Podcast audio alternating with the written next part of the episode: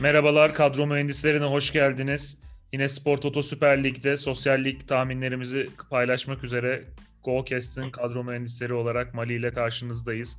31. hafta maçlarını değerlendireceğiz. Mali hoş geldin. Hoş bulduk Barış, nasılsın?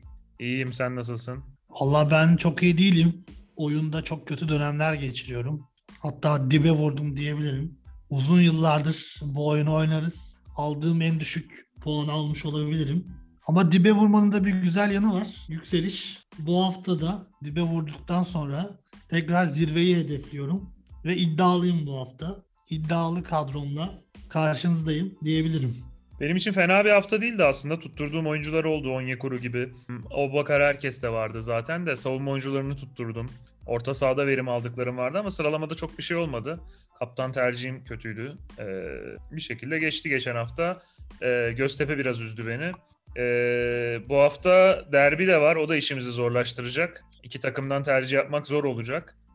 İstersen başlayalım yavaş yavaş. Derbiyi de aralarda konuşuruz geri gelince. Başlayalım. Kaleci tercihleriyle başlayalım. Benim için bu haftanın sloganı itibardan tasarruf olmaz. Bu sloganı da söylüyorsam kaleye kimi alacağımı tahmin etmişsindir. Oyundaki en yüksek maliyete sahip olan Muslera'yı kaleye alıyorum ve arkama yaslanıyorum. Hiç heyecanlanamıyorum. Aynen öyle. Uzun yıllardır Galatasaray'da tüm Galatasaraylı taraftarların sevgilisi, Türkiye'de taraflı tarafsız herkesin saygı duyduğu bir isim. Muslera'yı aldım, arkama yaslandım. Yedek kaleci olarak da tekrar formasına geri dönen Alanya Spor'un önemli ismi Marafona'yı aldım. Marafona da bu oyunda çok sık tercih edilen bir isim. Hem kalitesi hem de 4 milyonluk uygun maliyetiyle. Bu cümle, kelimeyi her seferinde karıştırıyorum. Maliyet mi diyeyim, ücret mi diyeyim? Bu sefer maliyet dedim. 4 milyonla Marafona'yı yedek olarak tercih ediyorum. Yansıcı olan sensin Malicim.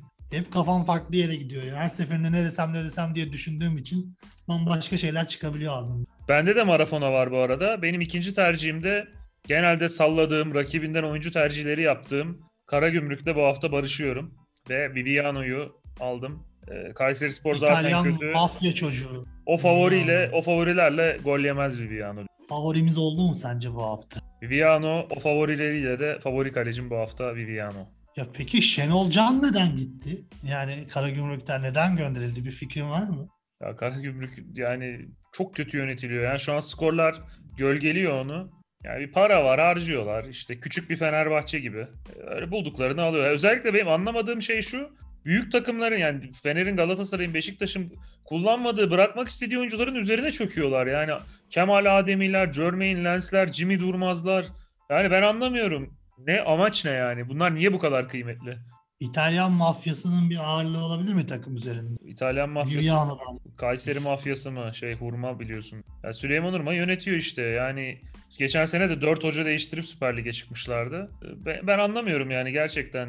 Yapılmaması gereken her şeyi yapıyorlar da çok kötü takımlar var. Onun için bunun karşılığını almıyorlar. Bu sene olmaz, seneye alırlar. Bu kadar kötü yapılanan bir kadro başarılı olmayı hak etmiyor bence. Neyse, daha fazla Karagümrükleri karşıma almayayım. Bu hafta iyiyiz, alıyorum Karagümrük. Karagümrük semt takımı biliyorsun. İstanbul'da semt takımları değerli kültürü olarak, futbol kültürü olan da bir...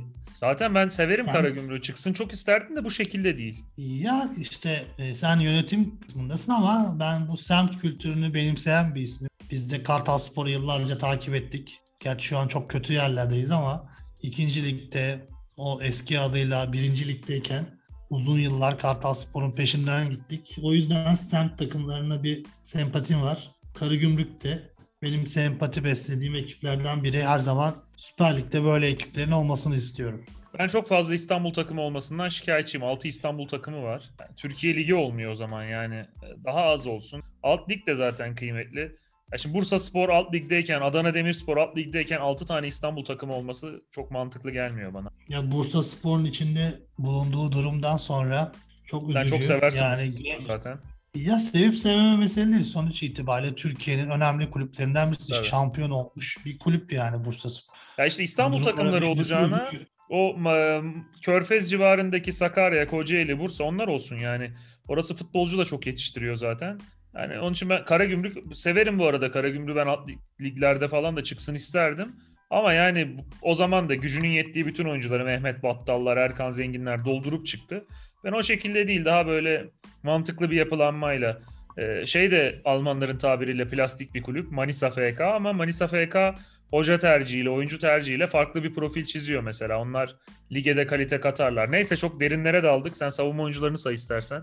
Ya Adana Demirspor'dan da bahsedelim bari, bu kadar konuşmuşken. Adana Demir'in de halinden çok... memnun değilim ya. O da benim istediğim. Ya halinden memnun değiliz. Dediğim gibi o plastik tamamı ben çok seviyorum. Çok sempati besliyorum. Çok renk katar taraftarı. Çok arkadaşım var. Ama o seviyorum. Kadar garip yönetiliyor ki yani Karagümrük için diyoruz ya bulduğunu alıyor. Adana Demirspor bulmadığını da alıyor. İnanılmaz transferler. Sürekli her transfer döneminde 15 tane adam alıyor. Şimdi Samet Aybaba ile böyle bir ufak çapta çıkış yakaladılar. İnşallah Süper Lig'e atarlar kendilerini. Yani çok kötü yönetiliyorlar ama her şeye rağmen çıkmalarını çok isterim. Adana usulü menemen. İnşallah bu sene Adana Demirspor gelir artık yani. İnşallah biz de Samet hocamızı çıkarırsa Adana usulü menemen yiyerek kutlarız. Olur, hepsini yaparız ya. Çıksınlar yeter ki. Buradan Samet hoca demişken Bülent Uygun'a geçelim. Rize Spor'un başına geçti. Son hafta yine bir galibiyet aldı. Aynen, bugün yine değişik, anlamsız, ilginç açıklamalarını takip ettik. Çok fazla içeriğine girmeyelim zaten. Siyasi şeyleri kendini bağlar da yani şeyi bekliyorum ben, hani bir teknik direktör olmuş, yeni bir kulübe gelmiş. Ben Rize Spor'da yapacaklarıyla ilgili şeyler duymayı beklerdim. Geçen hafta da demiştim. İstanbul'da la ilahe, Rize'de la ilahe illallah diyebilir diye.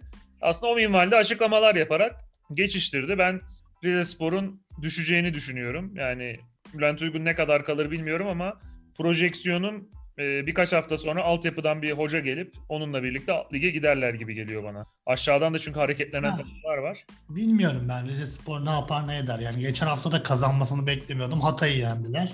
O yüzden o konuda çok yorum yapamayacağım ama Bülent Uygun inşallah saha içine odaklanıp bu arada Rize Spor'un başarısı için çalışır. Twitter'da bir haber okudum biraz önce.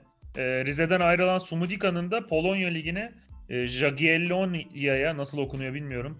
Lehler biraz değişik okuyor. Oraya gideceğine dair bir şey yok. Bunu. Efendim?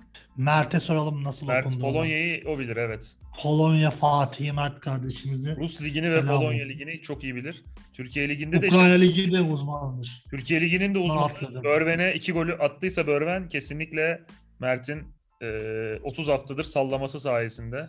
Mert'in esas uzmanlığı Ukrayna Ligi. Yani derinlemesine bir Shakhtar Donetsk analizi yaparsanız. Tabii. O Kovalenkolar olsun, Stefankolar olsun. Bayağı o konuda üstad Mert'le Shakhtar değerlendirmesi de yapabiliriz. Özel bir program. Evet. Savunmayı say istersen. Savunmayı sayalım. Çok goy goy yaptık. Evet. Hızlıca geçelim. Rize Spor dedik, Galatasaray dedik. Galatasaray'ın Rize Spor'u rahat biçimde geçeceğini düşündüğüm için beklerden de ofansif katkısı yüksek olan Saracchi'yi tercih ettim. Birinci tercihim Saracchi. Bu hafta 3-5-2 dizdim takımı. Forvetlere daha az şans verdim. Galatasaray bu sistemle oynayacaksa bekleri almak çok mantıklı. Çünkü bütün kanadı kullanacaklar. Skor bile yapabilirler. Asist katkısı geldi Saracchi'den geçen hafta. Skor katkısı bile gelebilir. Ben de ikisini birden aldım ben. Yetlin'i de Saracchi'yi de aldım. Aynen öyle. İkisi de mantıklı. Benim diğer tercihim yine bir sol bek. Trabzonspor'un sol beki Marlon. Üçüncü tercihim Alanya Spor'dan. Konya Spor'la oynuyor bu hafta. Alanyaspor, Konya Spor. Yani et mi balık mı ben çözemiyorum. İlhan Palut'u da severim ama böyle net bir oyun göremiyorum. Hep böyle bir diken üstündeler. Yine ne yapacakları belirsiz. O yüzden daha değerli toplu takım olan Alanyaspor, ne kadar bu gün içinde kupa maçı da olsa da pazar günü ben Konya Spor karşısında şanslı oldum. Bu yüzden Juanfran'ı tercih ettim. Orada Tayfur Bingöl de tercih edilebilir. Ama Juanfran döndü. %1.6'lık bir tercih oranı var. Risk aldım. Riski Juanfran'dan yana kullandım. Yedek tercihimde tamamen oyunun bug'ı diyebilirim. Hani Edin Visca'dan hep bahsederdik. Yıllarca ofansif oynamasına rağmen oyunda defans gözüküyor. Malatya Spor'da böyle bir isim var. Mustafa eski Hellaç. Ofansif bir kanat oyuncusu. Oyunda savunma olarak gözüküyor. İrfan Buz geldi. Gerçi oynatır mı bilmiyorum ama son oynadığı maçlarda iyiydi. Beşiktaş maçında çok iyiydi. Ondan sonra Denizli Spor'la oynadı galiba Malatya. Orada asist yaptı. İskoç oyuncuya, ismini hatırlayamadım. Yine etkiliydi. İrfan Buz da oynatırsa defansta yer aldığı için mantıklı bir tercih olabilir. Yedek olarak tercih edilebilir diye düşünüyorum Mustafa. İrfan Buz'un gelmesinden dolayı da çok memnunum. Malatya Spor o çıkarmıştı Süper Lig'e ve haksız bir şekilde ayrılmıştı. Ve çıkardığı takım da öyle çok pahalı, masraflı bir takım değildi. Tamamen kendi becerisiyle, kendi hamleleriyle, doğru transferleriyle işte Azubuke'yi bulup getirdi. Onu da para kazanarak sattı Malatyaspor. 2 milyon euro para kazandı ondan. İşte iyi bir takım kurdu o zaman. Ve o takım işte Sivas Spor'la çekişmişti. Beraber çıkmıştı. Sivas Spor'da Emre Kılınç falan oynuyordu yani. Onlar bayağı Süper Lig'deki takımı koruyup çıkmışlardı. Onun için ben kendisine geç de olsa bir iadeye itibar yapılmasından memnunum. Başarılı da olacağını düşünüyorum. Hamza'ya da haksızlık. Bu arada biz konuşurken Antalyaspor gol atmış. İlk yarıyı 1-0 önde tamamlıyor. Evet. Podolski atmış. 5 tane sarı kart çıkmış maçta. Derbidir, olur. Ben savunmamı sayayım istersen. Evet, dinleyelim Barış'cığım. Merakla bekliyorum. Saracchi ile Yetlin bende de söylemiştim olduğunu. Balkovec var. Karagümrük'e güveniyorum. Balkovec duran top atar. François Mubanje var. Alanya Spor'da oynayacağını düşünüyorum. En ofansif savunma oyuncusu da o. Bir de olmayınca Kolkır'ın dönüşü daha belli değil. O kesin dönene kadar en iyi tercih Mubanje gibi. İkişer oyuncu aldım. Kale ve savunmada 2 Alanyalı, 2 Galatasaraylı, 2 Karagümrüklü alarak kadromu oluşturdum. İstersen orta sahaya geçelim. Ben de 3-4-3 oynatmayı düşünüyordum ama 3-5-2 yapmaya karar verdim. Bir Sensay orta saha kısmı uzun sürecek onun için. 3-5-2 mantıklı ya bu hafta bence. Bu hafta gol atmak kolay değil. Tercih 3-5-2 Galatasaray'dan yine tercihim. Onyekuru oynar mı oynamaz mı diye sana soracaktım ama sonradan girse de gol atıyor. Bir şekilde katkı veriyor. Ya şöyle, Onyekuru Galatasaray gole ihtiyaç olsa da girecek. Rakip yarı sahada oynarken yine ceza sahasında olacak. Zaten Galatasaray önde olursa açık alan bulup girecek. Yine çok etkili olacak. Yani her türlü Onyekuru alınır. 11 oynamayacağını bilsem bile mantıklı tercih. Olabilir, aynen öyle. İkinci tercihim Trabzonspor'dan. Ankara Gücü ile oynayacaklar. Ankara Gücü Hikmet Karaman'la çok iyi bir çıkış yakaladı.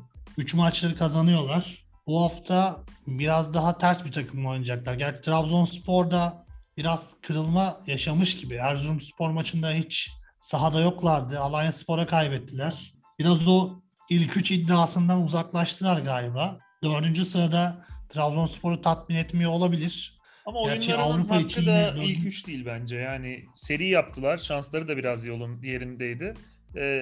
Yani oyun hakkı olsun olmasın şansları vardı. Çok yaklaşmışlardı. Yani Fenerbahçe'yi yenseler Fenerbahçe'nin üzerine çıkıyorlardı. Avrupa kupalarına gittik bence. Yeterli ama ya onlar için böyle bir sezonda. Abdullah Avcı yeterli krediyi topladı bence. Ama aşağıdan Alanya Spor geliyor. 4. sırada tehlikeye girebilir. O yüzden Trabzonspor'un tekrar bir ayağa kalkması lazım. Ankara Gücü de istim üstünde. Güzel bir maç olacağını tahmin ediyorum. Çok değişik değil mi? Yine iyi kadro kurdular ya. Yani Ankara Gücü'nde sürekli transfer yasağı var ama çok yani kurduğu kadro yedekleriyle, kenardan gelenleriyle falan. Şimdi alt sıralara baktığım zaman çok daha kötü takımlar var yani. Hoca da iyi bir hoca. Şanslılar mı bilemiyorum. Nasıl tercihler işte. Boy, bir kere olsa şanslı olur da. Dinamo Kiev'de harikalar yaratıyor.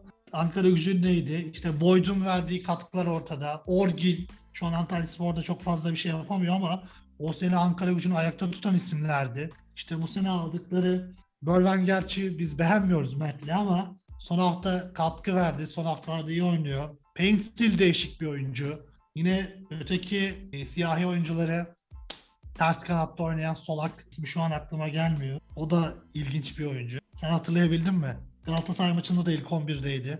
Yok, hatırlayamadım. Ya var bir kere. Pazlan'ı bulup almak da çok büyük iş ya. Pazlan büyük takımlara transfer olacak kalitede oyuncuydu gerçekten. Pazlan zaten Ankara Gücü'nün demirbaşı artık.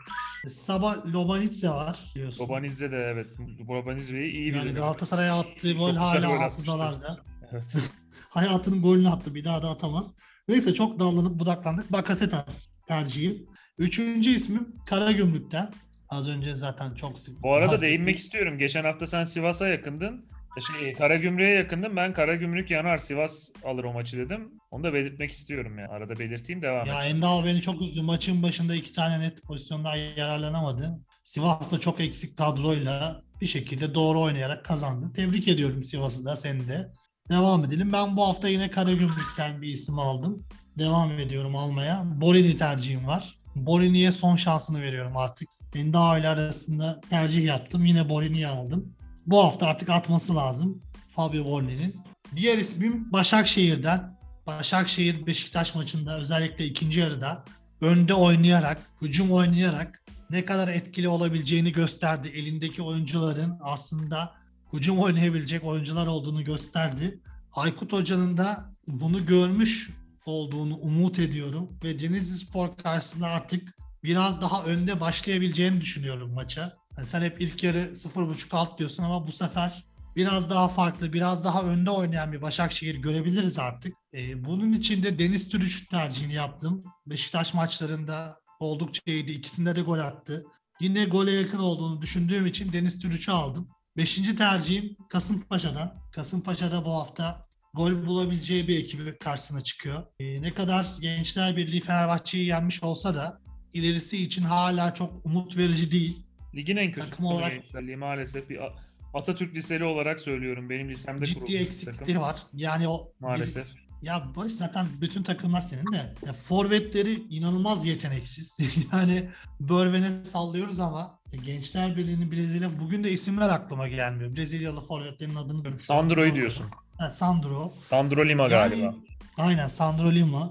Değişik bir yetenek var adamda. Yani gol bulma konusunda çok uzak bir isim bence. Gençler Birliği'de kadro olarak yetersiz. O yüzden ligde kalabileceklerini çok düşünmüyorum. Maalesef üzülerek söylüyorum. Ligimize çok renk katan bir takım. Ankara'nın en önemli ekiplerinden biri Gençler Birliği ama içinde bulunduğu durum üzücü. O yüzden Kasımpaşa'nın bu maç için galibiyete yakın tarafı olduğunu düşünüyorum. Yusuf Erdoğan da her zaman bizim tercih ettiğimiz, senin Beyoğlu'nun Robin dediği arkadaşımız bu hafta alınabilir. Yedek tercih olarak da yine her hafta kadromuzda olan Max Gradel. Göztepe Sivas maçı karşılıklı gol üst, böyle zevkli bir maç olmaya aday. Göztepe'den Halil de alınabilir. Sivasspor'dan Gradel de alınabilir. Bu iki tercih yapılabilir. Ben Sivas'tan Gradel'i aldım. Gradel bende de var. Messi Halil var bende. O maç gollü güzel olur. İki takım da savunma yapamıyor. Bir şekilde gol yiyor. İkisi de zaten gole en yakın oyuncular. Bakasetas'ı ben de aldım. Trabzonspor'da da forvetler falan çok beceriksiz. Orada gol atabilecek oyuncu yine Bakasetas, duran top da atıyor. Onyekuru'yu söylediğim gibi aldım. Ve bana benzin kazandırdığında Beyoğlu'nun Robben'i gibi oynadı demiştim. Geçen hafta geri döndü Yusuf kardeşim koronadan. Bu hafta oynar, takımın en iyisi. Yusuf kardeşimi aldım, bir de üstüne kaptan yaptım. Ve son tercihim Gökdeniz Bayraktar, Kocaelili. 41 numarayı güzel taşıyor. Kocaeli Spor'u da severiz. Gökdeniz kardeşim santrfor oynatıyor onu. Biraz Burak Yılmaz yaratma çabasında Ersun Yanal. Gökdeniz'i de kadroma sürpriz olarak dahil ettim. Forvet'e geçelim. Forvet'imiz az bu hafta. Evet, 3-5-2 dedik. O yüzden 2 forvetim var. İlk tercihim bu haftanın sloganı demiştim. İtibardan tasarruf olmaz. Falcao. El Tigre. 9 milyon evlat acısı gibi. Ya da Mustafa Cengiz Başkan'ın söylediği gibi bas bas paraları Leyla'ya da diyebilir. Falcao'yu alacağım ama Leyla olmaktan çıktı sanki artık. Ciddi katkı vermeye başladı. Ligin son düzlüğünde Galatasaray için oldukça önemli bir kazanç. Mustafa Muhammed gibi güçlü bir santrafor varken yanında bu kadar skorer bir Falcao oldukça lüks. Zaten Galatasaray'da bu sebepten 4-4-2'ye döndü artık. Yine bu hafta öyle devam eder. Muhammed'in varlığı Falcao'yu biraz daha rahatlatıyor ileride. Muhammed yedek oturursa bu hafta şaşırma. Ya senin böyle tercihlerin tutuyor ama hocanın bozmayacağını düşünüyorum ben 4-4-2'yi. Dediğim gibi. Bir yandan bozmayacağını düşünüyorum ama Onyekuru'yu da geçen hafta iyi geçirdi. Şimdi hoca böyle şeyleri sever. Onyekuru geçen hafta etkiliydi. Onu da kullanmak ister. O sistemde Onyekuru'nun bir yeri yok. Yani sistemi koruyabilir ama Mustafa Muhammed iyi değildi fazla geçen hafta. Bilmiyorum ne yapacak. Yani ben de merakla bekliyorum. Yani umarım, benim beklentim Emre Akbaba'yı kesip Feguli'yi koyar. Çok kötüydü Emre Akbaba her zamanki gibi. Her zamanki kötülüğündeydi. Onun dışında zaten diğer 10 oyuncu belli gibi. Orada bir oyuncu. Ama Falcao garanti diyebiliriz değil mi? Falcao'yu gönül rahatlığıyla alabiliriz. Yani. Ya Falcao'yu gönül rahatlığıyla aldık. Oynar kesin oynar. Mustafa Cengiz dedik, Mustafa Muhammed dedik. Bu kadar Mustafa'dan bahsetmişken bir Mustafa alalım dedim. Mustafa pek demek, gol demek. Gençler Birliği döneminde bu slogan vardı. Gençler Birliği'nden sonra Beşiktaş'ta bir türlü istenilen performansı sergileyemedi. Şimdi Alanyaspor'da uzun yıllar sonra böyle bir form tuttu, ritim yakaladı. Hoca umarım kesmez. Antalyaspor maçında şu an ilk 11. Lig maçında da 11 başlar diye umuyorum. Çok düşük bir tercih oranı var. %3.9. O yüzden bu riske girdim ve Mustafa Pekdemir'i tercih ettim ikinci forvet olarak. Yedek isim olarak da Beşiktaş-Fenerbahçe maçı var bu hafta. Oldukça zor geçecek. Çok öngörülemez bir maç benim için. İki takımın da nasıl oynayacağını tahmin edemiyorum. Ama öngörebildiğim bir isim var orada. Abubakar. Başakşehir maçındaki attığı gol inanılmaz. Oyuna katkısı inanılmaz. Sakatlık yaşadı çıktı gerçi ama önemli bir durumu yok dediler. İnşallah öyledir. Eğer ilk 11'de başlarsa bir şekilde oyunun bir yerinde skora katkı verebilir. En kötü asist yapıyor. Yedek olarak tercih edilebilir. Ama ben derbide riske girmek istemiyorum. Ben derbiden tercih etmek istemiyorum diyorsanız Abubakar'ın yerine kimi alalım diye önerirsem şu an için Malatya Spor'dan Tehteh'te tercih edilebilir. Tehteh çok kazma ya, hiç ben önermiyorum. Tehteh'i bir Malatyalı olarak. Ben söyleyeyim, Pekdemek'le Falcao bende de var. Bende bir de Isaac Telin var. Geçen hafta üzdü ama bu hafta iyi bir fikstür var. Atması lazım. Telin kardeşime güveniyorum. Mami kardeşimi de alacaktım. Penaltıdan attı son maç. Ama o maça çok güvenemedim. Adem Büyü'yü de almayı düşündüm. Muhammed penaltı atmasın artık Barış. Atamıyor yani. Zaten hatırlarsın Sumudica varken bir maçta 2 penaltı kaçırmıştı. Tribünlerden tepki falan gelmişti. Sumudica kızmıştı. Çok penaltı kaçırıyor. Zaten bunu da kaçırdı. Tekrarında da. Maksim atsın işte. Tekrarında hatta Cenk çıkartıyordu. Gol oldu. Bence penaltı atmaması lazım. Gerçi uzun bir zaman sonra döndüğü için penaltıyı da alınca atmak istedi ama bence atmaması Antep için daha makul diye düşünüyorum. Antep oldu ya. Sapinto tuttu orada. Yani çok şüpheliydik. Ama farklı bir sistem kurdu ama kurdu orada sanki. Antep yine hocayı buldu. Ben de bu yerli hoca kısır döngüsünden çıkan kulüplerin başarılı olmasını istiyorum. İşte yani gidiyorlar Bülent Uygun'u falan getiriyorlar. İşte sürekli aynı hocalar, sürekli Hakan Kutlular, Bülent Uygunlar. Hiçbir başarı elde etmeden sürekli kulüp bulan hocalar. Bunlar geleceğine işte farklı bir futbol oynatmaya çalışan Sumudica gibi, Sapinto gibi hocalar gelsin. Sapinto aslında çok Sumudica'nın sisteminin dışına çıkmıyor. Zaten olması gereken de bu oturmuş bir beşli düzen var. Biraz daha geriyi sağlam tutuyor. Daha az atıp az yiyen bir takım kurma çabasında. Ama o beşli yapıyı koruyor yani genel itibariyle. Yine o kadro başka oynamaz çünkü ya onu diziliş olarak öyle de oyun mantığı birebir aynı değil. İşte Maxim biraz daha arkaya geldi. Biraz daha farklı yani oynatmaya çalışıyor. Ama yani başarılı, kolay değil. Sumudica gibi farklı bir sistemi kullanan bir hocanın ardından gelip yine de bir şeyler kazandırmak takımına. Ya maceraya gitmedi sonuç itibariyle o. Düzen üzerinden bir şeyler inşa etmeye çalışıyor. Mantıklı olan da bu. Evet. Forvet tercihlerinde bahsettin. İstiyorsan biraz derbiden bahsedelim. Kaptanı söylemediysen alalım. Kaptanım Onyekuru. Geçen hafta üzünce bu hafta kaptan yaptın değil mi? Yani aynen. Onyekuru yapmazsam da Falcao'yu yapacağım. İkisi arasındayım ama muhtemelen Onyekuru olacak. Ya Galatasaray maçıyla ilgili tek kafamdaki soru işareti düzgün bir zeminde oynansa o maçı Galatasaray kazanır da çok kötü bir zemin. Ya o maç yine işte Galatasaray maçlarında da pek çok 1-0 elde etmek lazım. Galatasaray için bu gerçekten çok kritik bir maç. Maçı kazanırsa pazar lider olabilir. Sonra zeminde bir 3 hafta maç oynanmayacak o zeminde. 3 haftada zemin de kendine gelir. Bu şeyi de atlatmış olur. Ama bakalım o zamana kadar nasıl geçecek bu süreç? Yani Cuma günü çok kritik bir maç olacak Galatasaray için. Ben düşünüldüğü kadar kolay olacağını düşünmüyorum. Aldım oyuncuları ama o şeye çok bakıyor. 1-0'a çok bakan bir maç işte. Yine Falcao bir ayağını sokup 1-0 yaparsa geçen maç gibi kolaylar Galatasaray.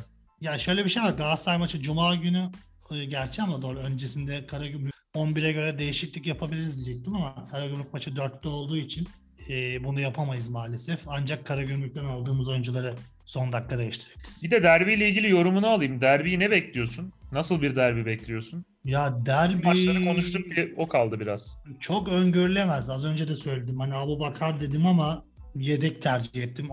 Alınmasa da olabilir. Beşiktaş nasıl bir stratejiyle başlayacak? Fenerbahçe nasıl bir stratejiyle başlayacak? Düşündüm bulamadım. Yani Fenerbahçe bu tarz maçlarda genelde geride başlıyor son dönemde. Topu rakibe vererek başlıyor. Çok sık tartışmasını da gördük bunun. Beşiktaş aksi bir dizilimle sahaya çıkıyor ama Başakşehir maçı belki bir şeyleri değiştirmiş olabilir diye düşündüm. Erol Bulut da muhtemelen maçı izledi. Başakşehir geride beklerken Beşiktaş çok daha fazla pozisyon buldu Başakşehir'in üstüne gittiğinde. Ama ikinci yarıda Başakşehir oyunu ele aldı. Beşiktaş'ın taktiğini Beşiktaş'a yapınca ne kadar etkili olduğunu ve Beşiktaş'ın defolarını gördük. Aslında arka tarafta çok ciddi hatalar yaptığını, çok ciddi boşluklar verdiğini gördük. Başakşehir bunu gösterdi. Erol Bulut da bundan yola çıkıp önde basarak başlayabilir mi diye düşünüyorum. Ama Fenerbahçe bir yandan da sürekli o değil. Fenerbahçe'de geride bekleyip çabuk çıkarak etkili oluyor. Gustavo da döndü. Ama işte Sergen de tam tersini yapabilir. Sergen de bunu bildiği için Beşiktaş'ı geride bekletebilir. Daha önce bunun örneklerini gördük. İlk yarıdaki maçta benzer bir futbol sergiledi. Galatasaray maçında da böyleydi. Beraberlik Beşiktaş'ın için sorun değil. İyi bir puan işini görür ama Fenerbahçe için sezonun bitmesi demek. Şu an bile bitti sayılır zaten. O kazanırsa ancak bir pamuk ipliğiyle tutunabilir. Ama Sergen Yalçın bu Beşiktaş'a geldiğinden beri hiçbir maçta beraberliğe oynamadı. Yani Beşiktaş 1-0 öne geçtiğinde mesela Trabzonspor maçında Beşiktaş 1-1'e kontradan yakalandı. 1-0 öndeyken hala 10 kişiyle rakip yarı sahada ikinci golü arıyordu. Savunma oyuncuları kötü çünkü yani sakar stoperleri var. Genç bir kalecisi var iyi sezon geçirse de. Yani güvenilir bir şey değil zaten. Geride oyun kabul edip beklemek çok güvenilir değil zaten. Zaten Başakşehir maçında da söylediğim gibi Beşiktaş geride kalınca, rakip önde basınca Beşiktaş'ın defoları ortaya çıktı. O yüzden Fenerbahçe'nin oyun planını kestiremedim. Beşiktaş'ı da kestiremedim. Peki, nasıl olacağını bilmiyorum. Merakla bekliyorum. Beşiktaşlı olarak bir Beşiktaş 11'i ver. Çıkması gerektiğini düşündüm. Ben de Fenerli değilim ama ben de bir Fenerbahçe 11'i vereyim. Çıkması gerektiğini düşündüğüm. Öyle kapatalım programı. Derbiye öyle pas atalım. Söyleyeyim ben kendi açımdan Ersin, Rozier, Vida, Wellington, Rıdvan'ı bekliyorum. İnşallah Rıdvan oynar. Bekliyor musun, istiyor musun?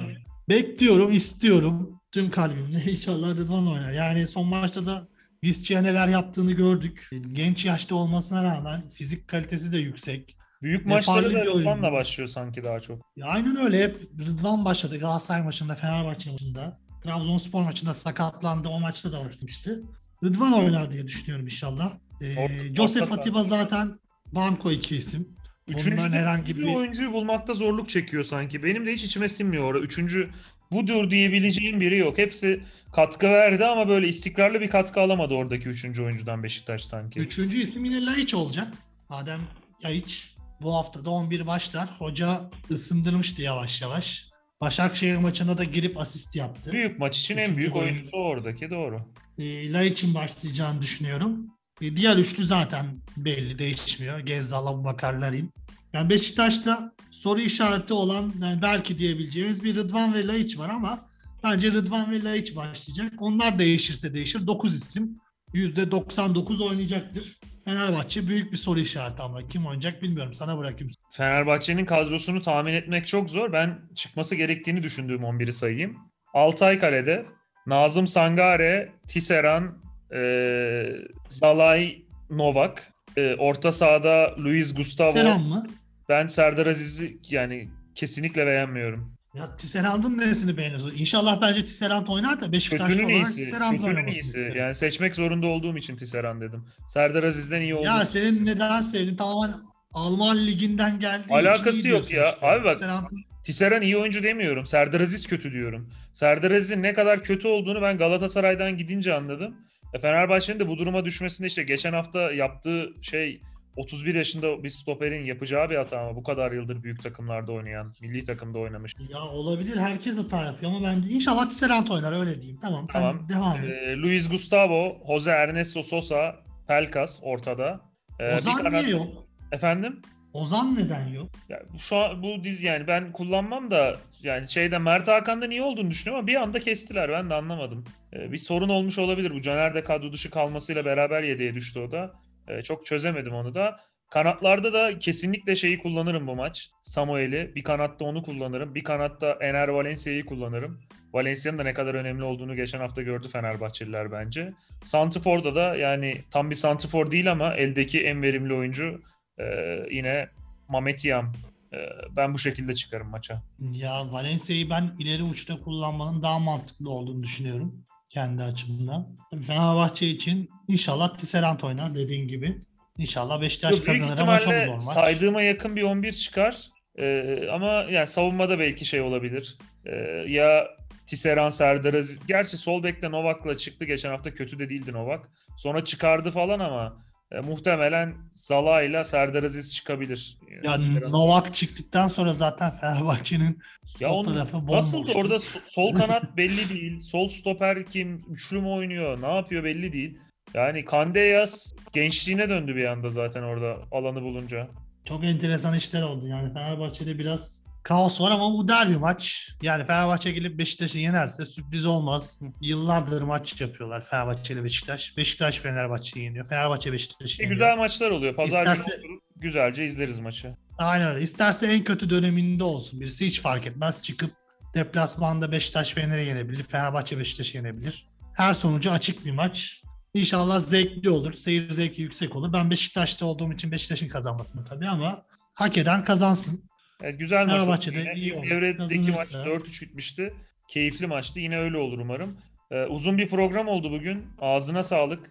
Eklemek istediğim bir şey var. Ağzına sağlık. Bu kadar yani. Çoğu şeyden bahsettik. Herkese değinmeye çalıştık. İtibardan tasarruf olmaz dedik. 9 milyonluk oyunculara acımadık. Ben bu sefer farklı olarak şunu yapmak istiyorum. Programımızı dinleyenlerden videoyu YouTube'dan izliyorlarsa beğenmelerini, yorum yapmalarını istiyorum. Daha fazla kişiye ulaşalım. İzleyen herkese, dinleyen Spotify'da ya da diğer podcast uygulamalarında ya da YouTube'da dinleyen herkesten teşekkür ediyorum. Desteklerini bekliyoruz. Ağzına sağlık. Haftaya tekrar görüşmek üzere. Gerçi milli maç arası var. Bir 2 hafta ara vereceğiz galiba. Yaparız ya kendi kendimize. Gol yayını yaparız. İçerik üretiriz ama sosyallik açısından bir araya gireceğiz. Bizi dinlediğiniz için teşekkür ederiz. Bir sonraki maç haftasında görüşmek üzere. Hoşça kalın. Hoşça kalın.